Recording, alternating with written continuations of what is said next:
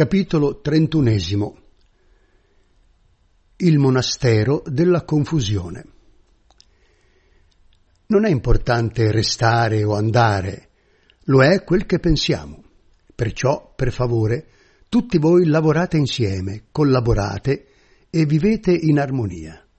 Questa dovrebbe essere l'eredità che lasciate al Wat Pa Nanachat Bung Wai, il monastero internazionale della foresta del distretto di Bung Wai. Non lasciate che diventi il Wat Pa Nanachat Bung Wai, monastero internazionale della foresta della confusione e del turbamento. Nota a piedi pagina. È uno dei giochi di parole preferiti da Ajahn Chah. Chiunque giunga qui dovrebbe aiutare a creare questa eredità. Per come io vedo le cose, è per la loro fede che i laici ci stanno fornendo abiti, materiale, cibo in elemosina, un luogo in cui dimorare e medicine in giusta quantità. È vero, è gente semplice, di campagna, ma ci aiutano come meglio possono. Non vi lasciate trasportare dalle vostre idee su come loro dovrebbero essere. Ad esempio, «Oh, cerco di insegnare a questi laici, ma mi fanno inquietare».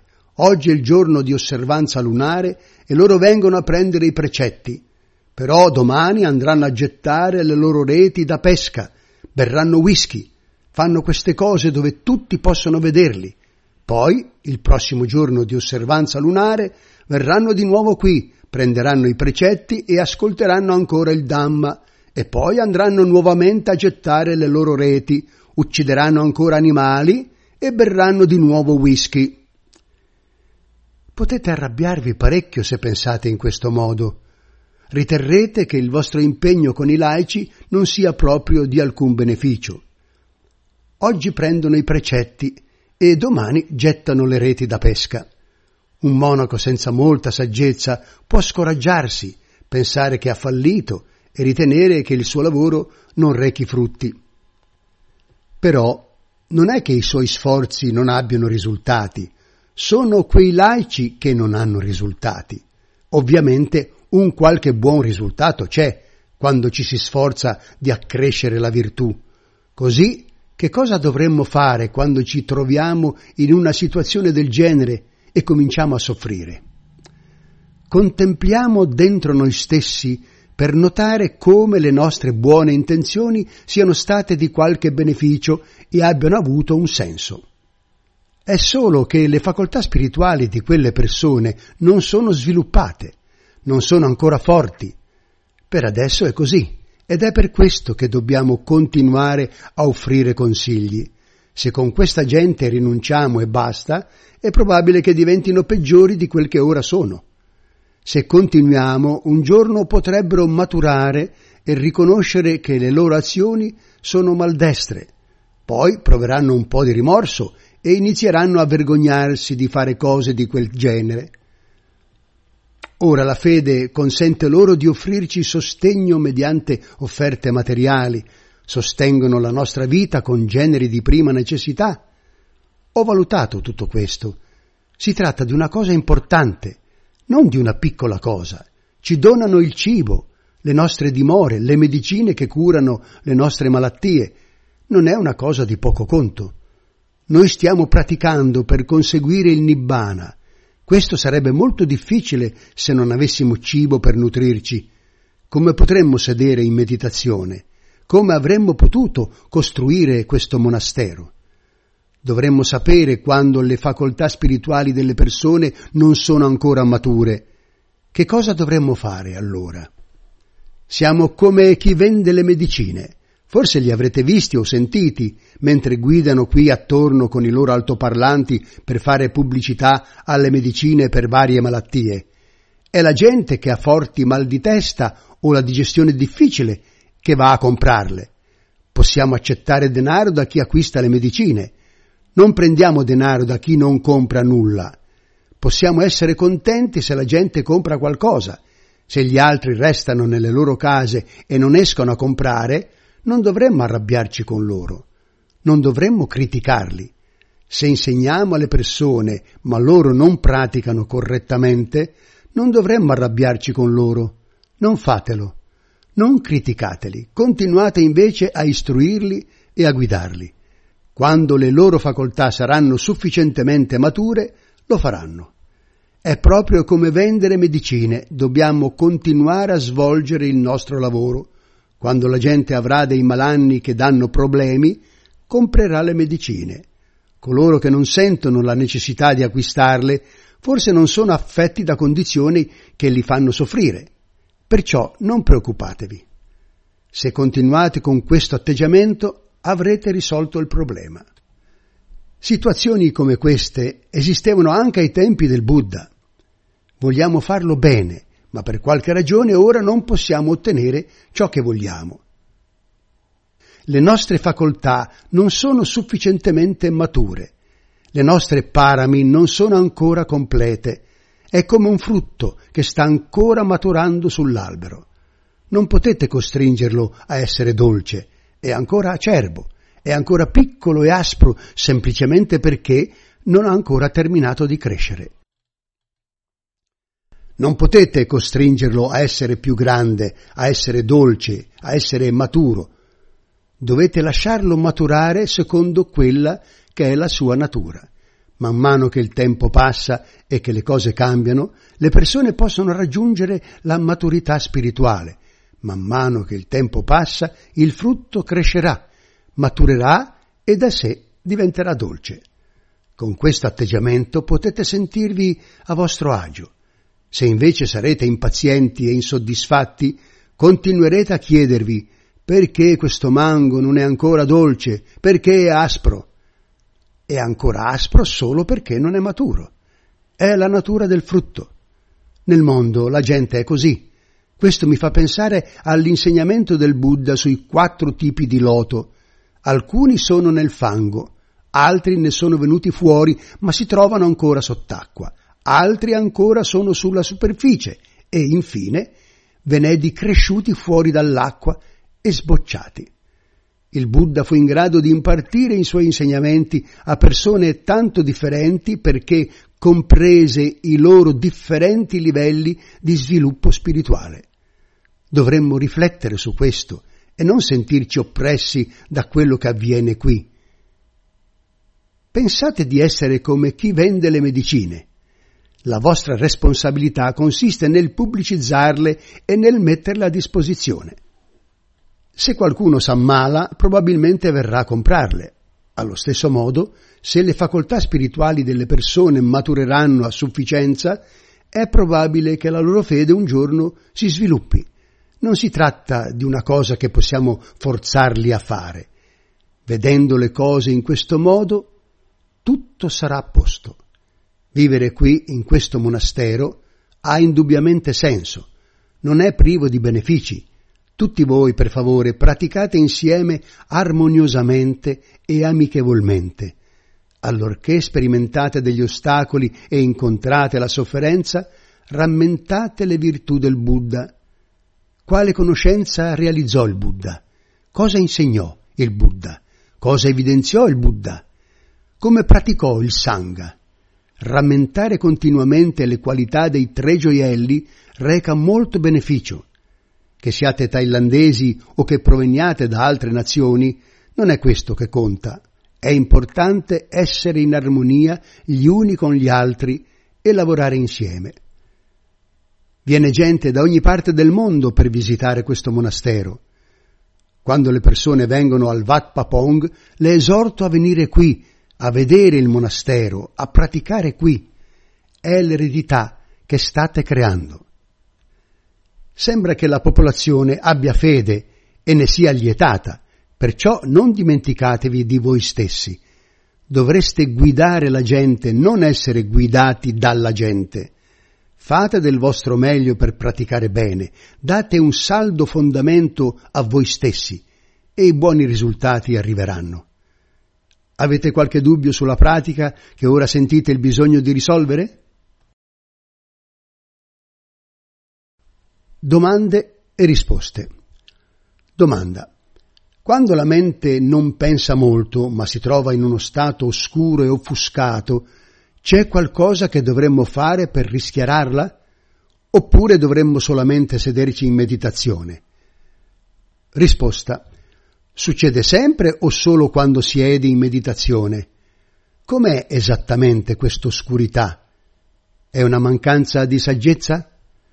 Domanda: quando siedo in meditazione non mi viene sonnolenza, la mia mente è cupa, una specie di densità, di opacità. Risposta: così vorresti rendere la tua mente saggia, giusto? Cambia posizione e fai molta meditazione camminata. Questa è una cosa da fare. Puoi camminare per tre ore in una sola volta, fino a che non sei veramente stanco.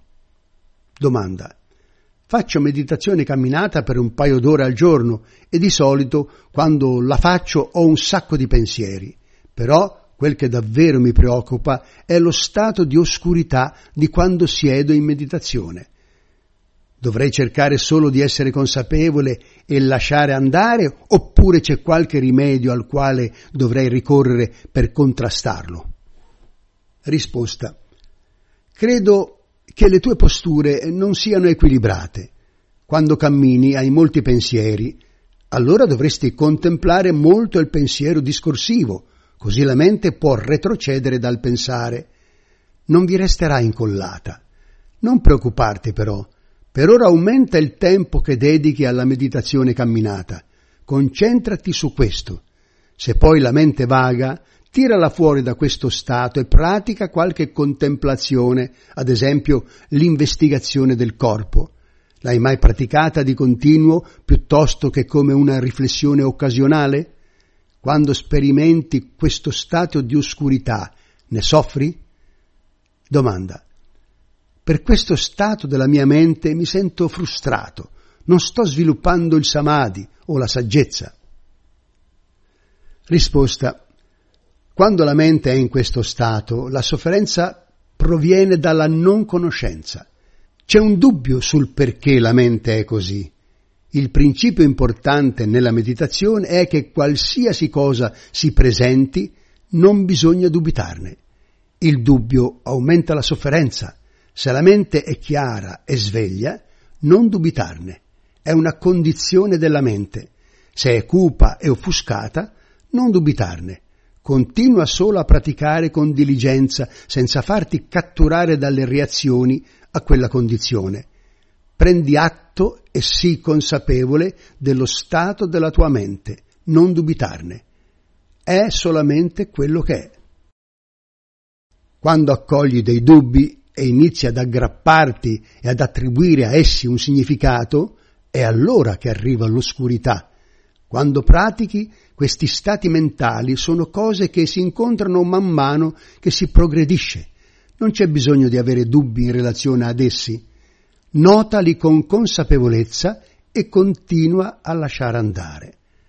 E a proposito della sonnolenza, durante la tua seduta di meditazione è di più il tempo durante il quale sei assonnato o quello durante il quale sei sveglio? Nessuna risposta.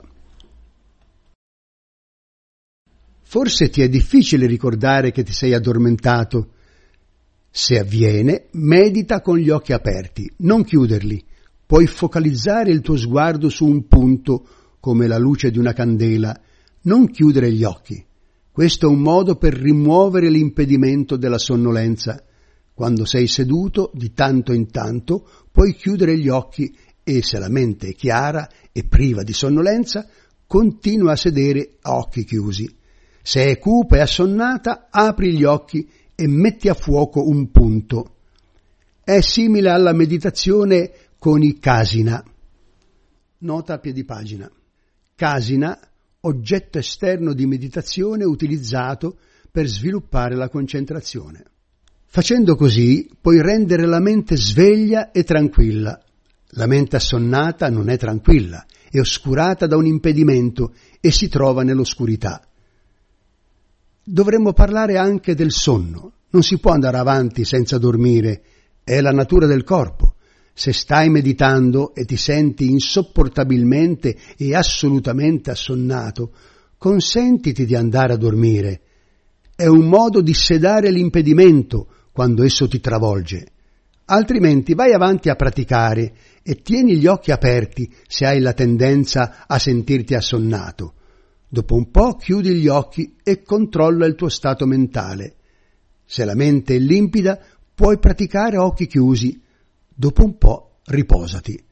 Alcuni lottano in continuazione contro il sonno, si costringono a non dormire e il risultato è che quando fanno meditazione il sonno li trascina via. Si piegano su se stessi e siedono in uno stato di incoscienza.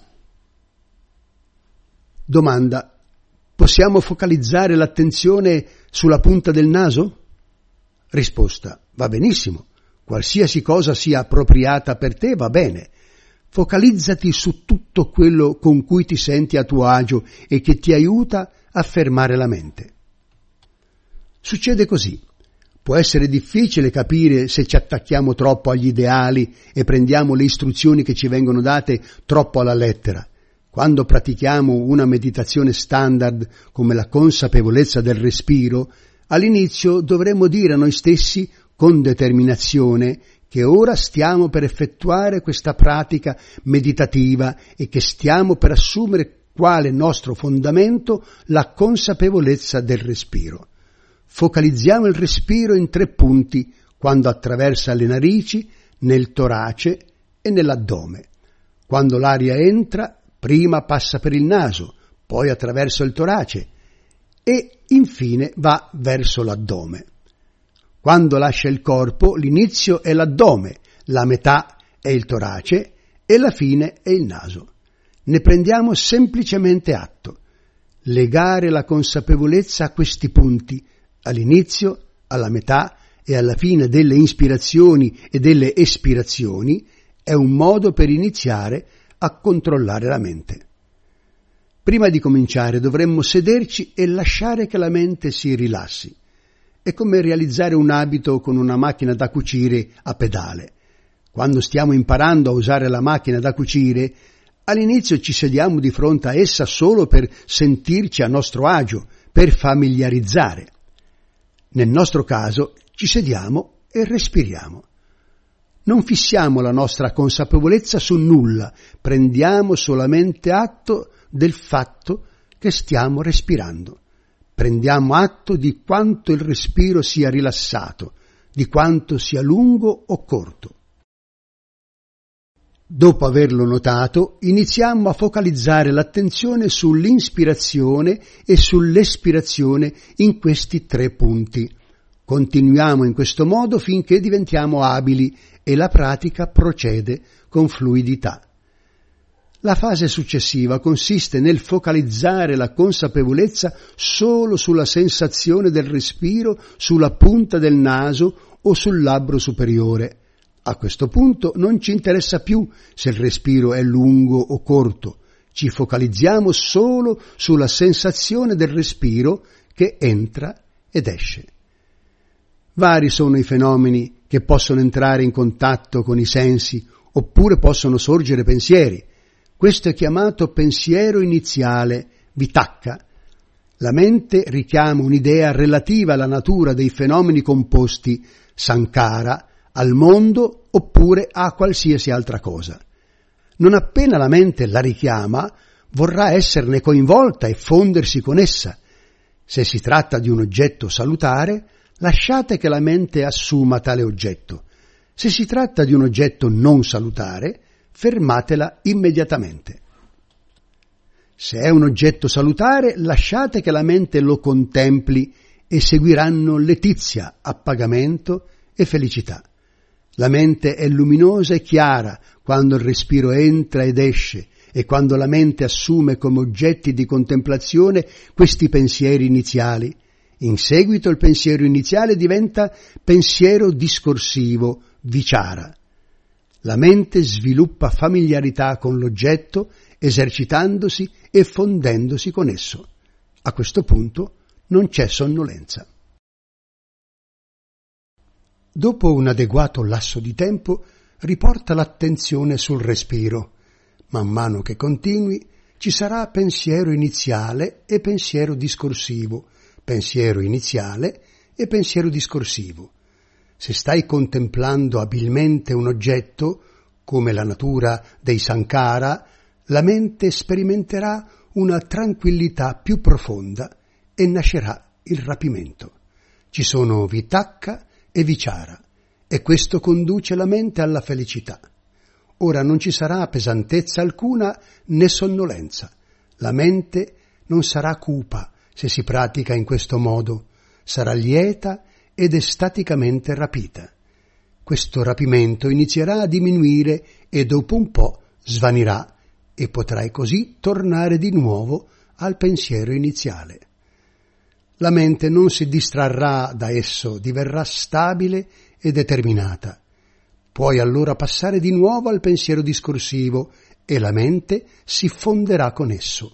Quando stai praticando una meditazione adatta al tuo temperamento e lo stai facendo bene, qualunque sia l'oggetto da te scelto, sopraggiungerà il rapimento estatico. I peli del corpo si drizzeranno e la mente sarà rapita e sazia.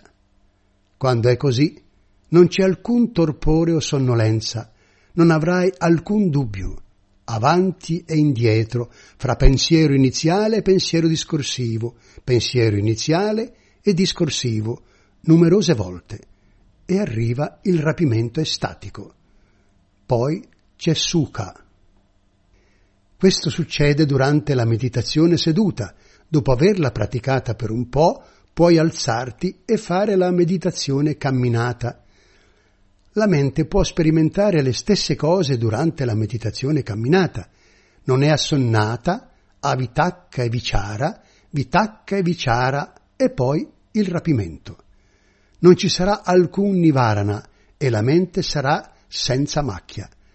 Nota a piedi pagina: nivarana, impedimento o ostacolo alla pratica meditativa della concentrazione e al progresso spirituale. Qualsiasi cosa succeda, non ti preoccupare, quale che sia l'esperienza che possa capitarti di avere, luce, beatitudine o altro, non c'è bisogno di dubitarne, non aver dubbi a proposito di queste condizioni della mente. Se la mente è cupa, se è luminosa, non fissarti su queste condizioni, non attaccarti a esse, lasciale andare, disfatene. Continua a camminare, continua a notare cosa sta succedendo senza attaccamenti o infatuazioni. Non soffrire per queste condizioni della mente. Non avere dubbi su esse. Sono solo quel che sono. Seguono la strada dei fenomeni mentali. A volte la mente sarà gioiosa, altre volte sarà triste. Ci può essere felicità o sofferenza. Possono essere impedimenti. Invece di dubitare, comprendi che le condizioni della mente sono così. Qualsiasi cosa si manifesti, ciò si verifica per il maturarsi delle sue cause. In questo momento si sta manifestando questa condizione.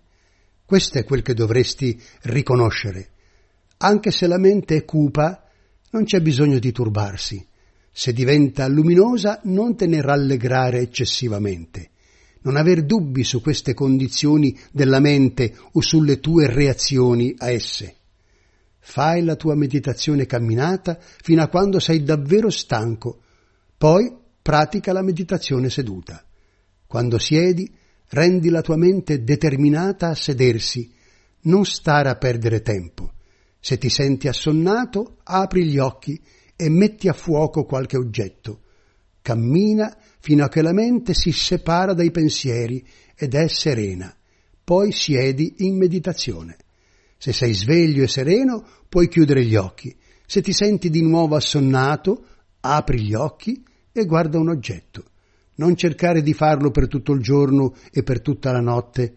Quando hai bisogno di dormire, fallo, proprio come con il cibo. Mangiamo una volta al giorno. Quando arriva il momento, diamo del cibo al corpo. Per il bisogno di dormire è lo stesso. Quando arriva il momento, consentiti di riposare un po'. Dopo aver riposato per un tempo appropriato, alzati. Non lasciare che la mente languisca nel torpore, ma alzati e lavora. Inizia a praticare. Fai molta meditazione camminata. Se cammini lentamente e la mente diventa opaca, allora cammina velocemente. Impara a trovare l'andatura giusta per te. Domanda: vitacca e vichara sono la stessa cosa? Risposta: se sei seduto in meditazione e improvvisamente il pensiero di qualcuno affiora nella tua testa, questo è vitacca, il pensiero iniziale. Prendi il pensiero di quella persona e inizia a osservarlo dettagliatamente. Vitakka prende l'idea, vichara la investiga. Ad esempio, prendiamo l'idea della morte e poi cominciamo a riflettere su di essa. Io morirò, gli altri moriranno, ogni essere vivente morirà. Quando muoiono, dove vanno? Poi fermati. Fermati e riporta di nuovo indietro la mente. Vai avanti per un po' in questo modo, poi fermala nuovamente e torna alla consapevolezza del respiro. A volte il pensiero discorsivo vagherà senza tornare indietro, perciò dovrai fermarlo. Continua fino a quando la mente è luminosa e chiara. Se pratichi vichara con un oggetto che ti è adatto, è possibile che ti si rizzino i peli del corpo, che gli occhi ti lacrimino o che tu possa provare una gioia estrema. Molte e diverse sono le cose che capitano quando arriva il rapimento estatico. Domanda: questo può capitare con qualsiasi tipo di pensiero oppure avviene solo quando c'è uno stato di tranquillità? Risposta: ciò avviene quando la mente è tranquilla. Non si tratta dell'ordinaria proliferazione mentale. Ci si siede con la mente serena e poi arriva il pensiero iniziale. Ad esempio, penso a mio fratello che è appena morto, oppure posso pensare ad alcuni altri parenti. Succede quando la mente è tranquilla. La tranquillità non è una cosa certa, ma almeno per il momento la mente è tranquilla. Dopo che questo pensiero iniziale è arrivato, entro nel pensiero discorsivo. Si tratta di un filo di pensieri abili e salutari che induce la mente a essere felice e a sentirsi a suo agio, e vi è l'estasi con le sue esperienze concomitanti. Questo rapimento proviene dal pensiero iniziale e discorsivo che si verifica in una condizione di quiete.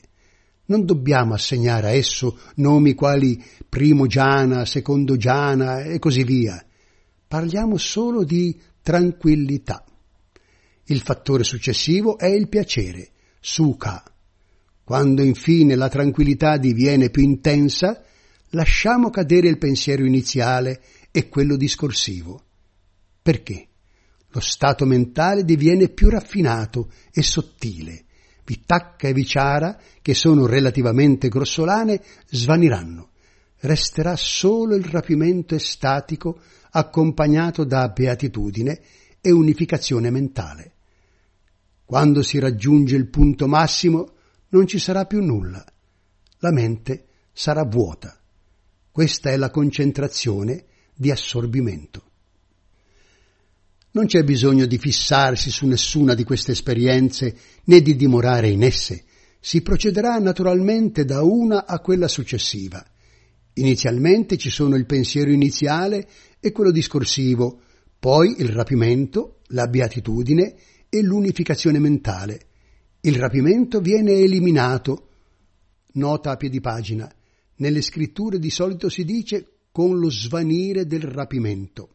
Poi lo stesso avviene con la beatitudine e infine restano solo l'unificazione mentale e l'equanimità. Significa che la mente diventa sempre più tranquilla e i suoi oggetti diminuiscono costantemente fino a che non rimangono l'unificazione e l'equanimità. È questo che può succedere quando la mente è tranquilla e focalizzata. È l'energia della mente, lo stato mentale di quando si raggiunge la tranquillità. Quando è in questa condizione non c'è nessuna sonnolenza. Non può entrare nella mente, si dileguerà. Non saranno presenti nemmeno gli altri impedimenti, il desiderio sensoriale, l'avversione, il dubbio, l'irrequietezza e l'agitazione. benché possano essere ancora latenti nella mente del meditante, ora non si presentano. Domanda: dovremmo chiudere gli occhi per tagliar fuori l'ambiente esterno oppure entrare in rapporto con le cose così come le vediamo? Gli occhi è importante tenerli aperti o chiusi? Risposta: appena cominciamo ad addestrarci è importante evitare troppi stimoli sensoriali ed è perciò meglio chiudere gli occhi. Non vedendo oggetti che possano distrarci e esercitare un influsso su di noi, incrementiamo la forza della mente. Quando la mente è forte, possiamo aprire gli occhi e qualsiasi cosa vediamo non ne siamo dominati. Non sarà importante avere gli occhi aperti o chiusi. Di norma, quando ci si riposa, si chiudono gli occhi. Sedere in meditazione con gli occhi chiusi è la dimora di un praticante. In ciò proviamo piacere e riposo. Per noi è un fondamento importante, però quando non sediamo in meditazione saremo in grado di affrontare le cose? Sediamo con gli occhi chiusi e ne ricaviamo beneficio. Quando apriamo gli occhi e abbandoniamo la meditazione formale, dobbiamo essere in grado di gestire tutto quel che incontriamo. Le cose non ci sfuggiranno di mano, non saremo disorientati. In fondo stiamo solo gestendo le cose. È quando torniamo a praticare la nostra meditazione seduta che potenziamo la nostra saggezza. Sviluppiamo la pratica in questo modo. Quando essa raggiunge la completezza, non importa se teniamo gli occhi aperti o chiusi, è uguale. La mente non cambierà né sbanderà. In tutti i momenti della giornata, al mattino, a mezzogiorno o di notte, lo stato della mente sarà uguale. Noi dimoriamo in questo modo. Non c'è nulla che possa scuotere la mente. Quando sorge la felicità, prendiamo atto che non è cosa certa ed essa passa. Sorge l'infelicità, prendiamo atto che non è cosa certa e questo è tutto. Vi viene l'idea che volete lasciare l'abito monastico? Non è cosa certa, però pensate che sia cosa certa. Prima volevate essere ordinati monaci ed eravate sicuri al riguardo. Adesso siete sicuri di voler lasciare l'abito monastico. Tutto è incerto, ma non lo capite a causa dell'oscurità presente nella vostra mente. La vostra mente vi sta mentendo.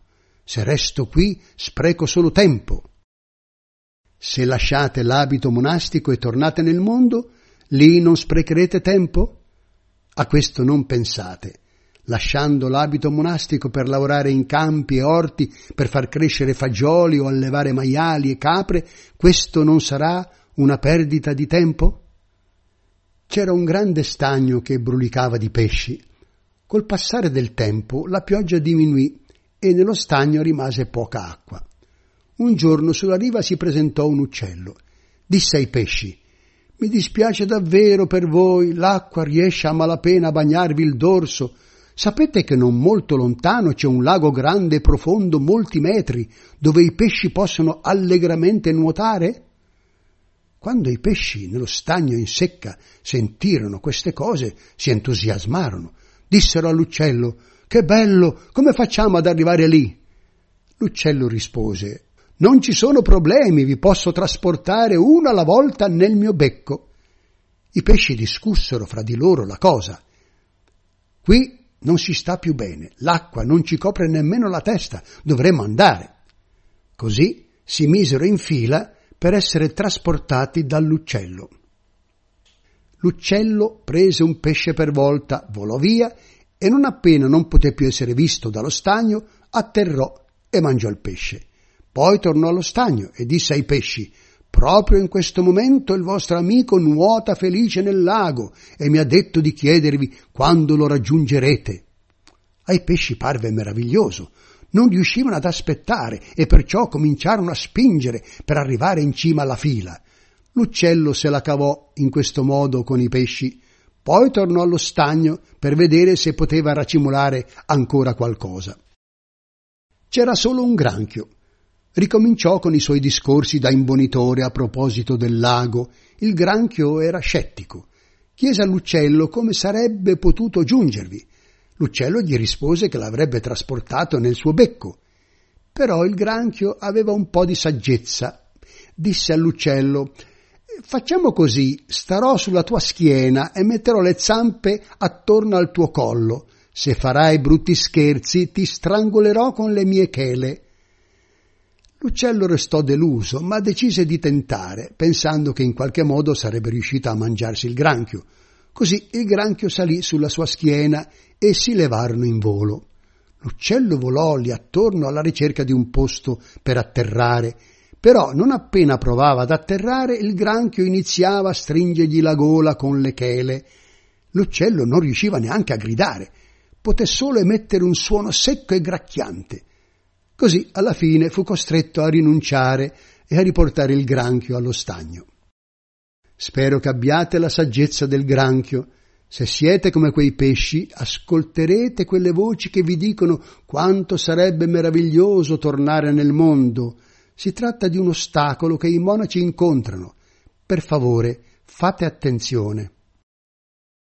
Domanda: perché succede che gli stati mentali spiacevoli sono difficili da vedere con chiarezza, mentre quelli piacevoli si vedono con facilità? Quando provo felicità o piacere, posso vedere che si tratta di cose impermanenti, ma quando sono infelice è più difficile. Risposta: cercando di capire, pensi in termini di attrazione e avversione, ma in realtà la radice predominante è l'illusione. Percepisci l'infelicità come difficile da vedere e la felicità come facile da vedere. Si tratta solo del modo in cui funzionano le tue afflizioni. L'avversione è difficile da lasciare andare, vero? È una sensazione forte. Dici che la felicità è facile da lasciare andare.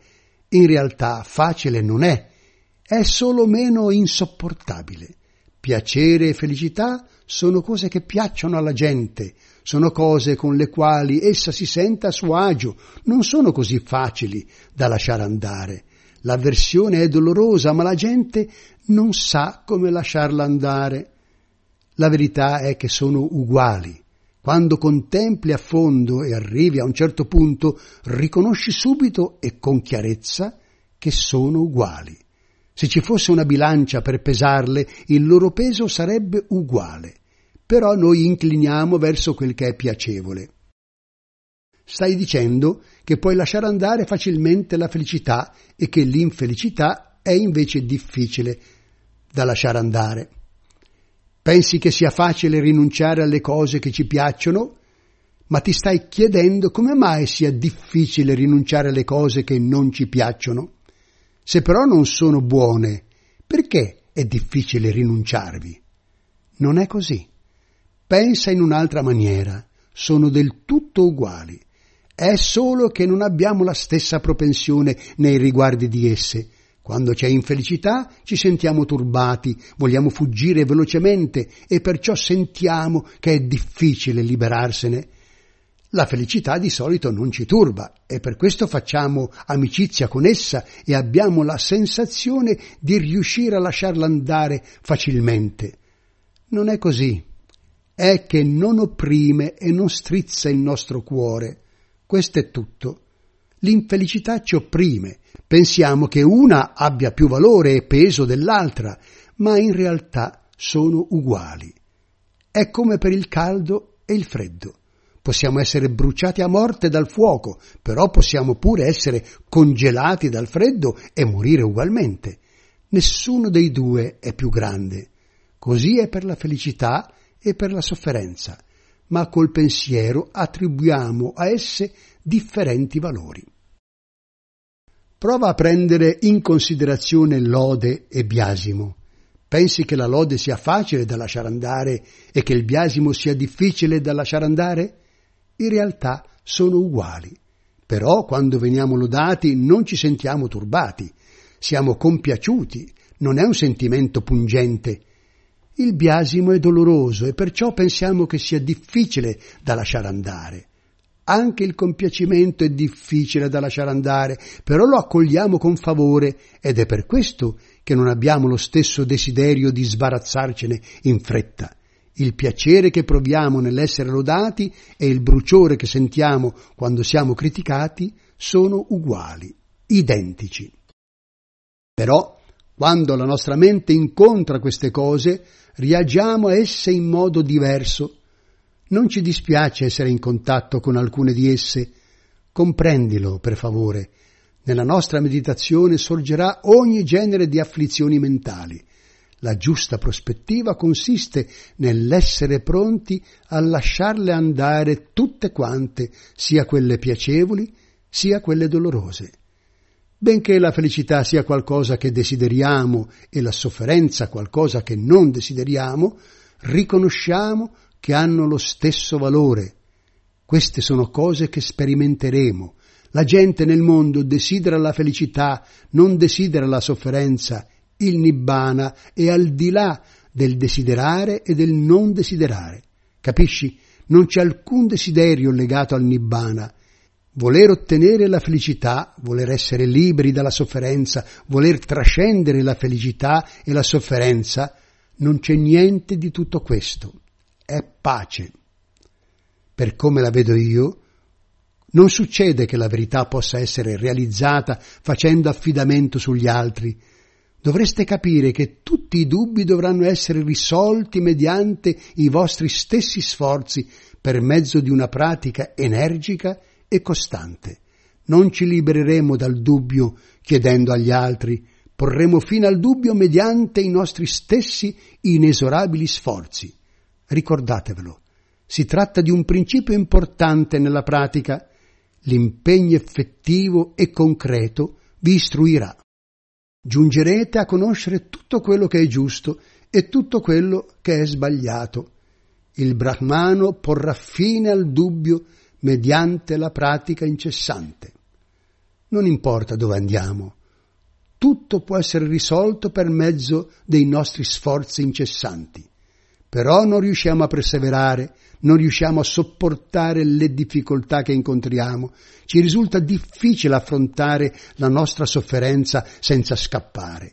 Se la affrontiamo e la sopportiamo, la nostra conoscenza crescerà e la pratica inizierà automaticamente a istruirci, a insegnarci quello che è giusto e quello che è sbagliato e il modo in cui le cose realmente sono.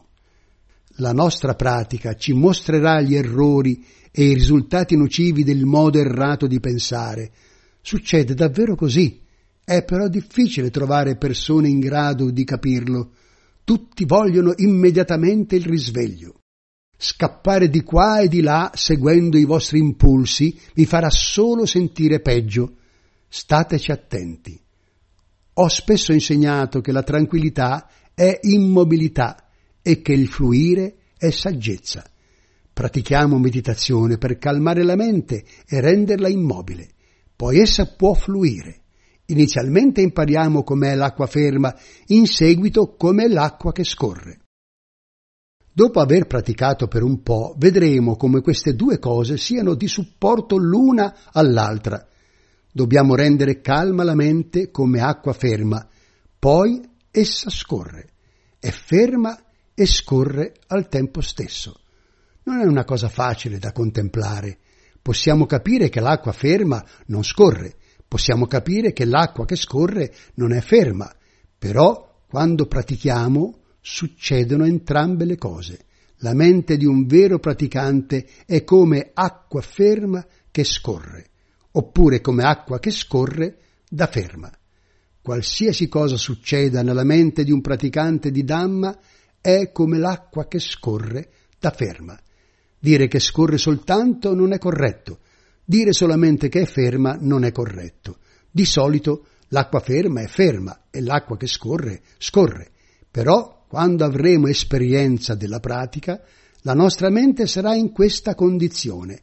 Acqua ferma che scorre.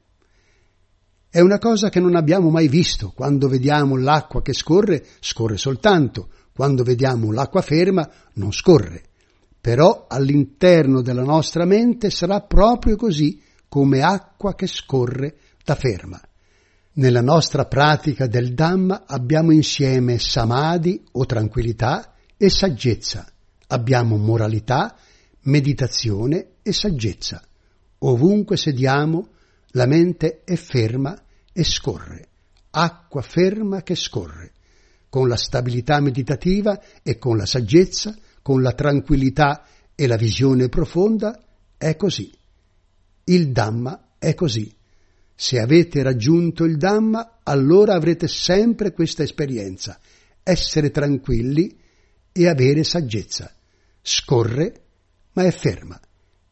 È ferma, ma scorre. Ogni volta che nella mente di chi pratica avviene questo, si tratta di qualcosa di strano e diverso. È una cosa diversa dalla mente ordinaria che tutti conosciamo. Prima, quando scorreva, scorreva. Quando era ferma, non scorreva. Era solo ferma. È così che la mente può essere paragonata all'acqua. Ora è entrata in una condizione simile all'acqua che scorre da ferma. In piedi, camminando, seduti o distesi, è come acqua che scorre, ma è ferma. Se facciamo in modo che la nostra mente sia così, vi è sia tranquillità, sia saggezza. Qual è il fine della tranquillità? Perché dovremmo avere saggezza? Al solo scopo di liberarci dalla sofferenza, nient'altro. Attualmente stiamo soffrendo, stiamo vivendo con dukkha, senza comprendere dukkha, e perciò aggrappandoci a esso. Nota a piedi pagina. Dukkha, disagio, difficile da sopportare, insoddisfazione, sofferenza, insicurezza, instabilità, tensione. Però, se la mente è nel modo che vi ho descritto, ci saranno molti tipi di conoscenza.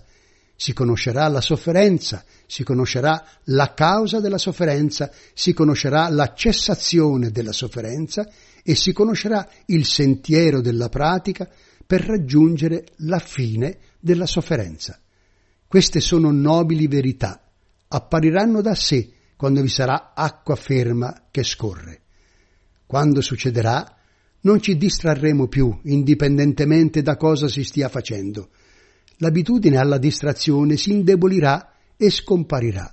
Non cadremo nella distrazione, quale che sia ciò di cui faremo esperienza, perché la mente naturalmente aderirà in modo serrato alla pratica.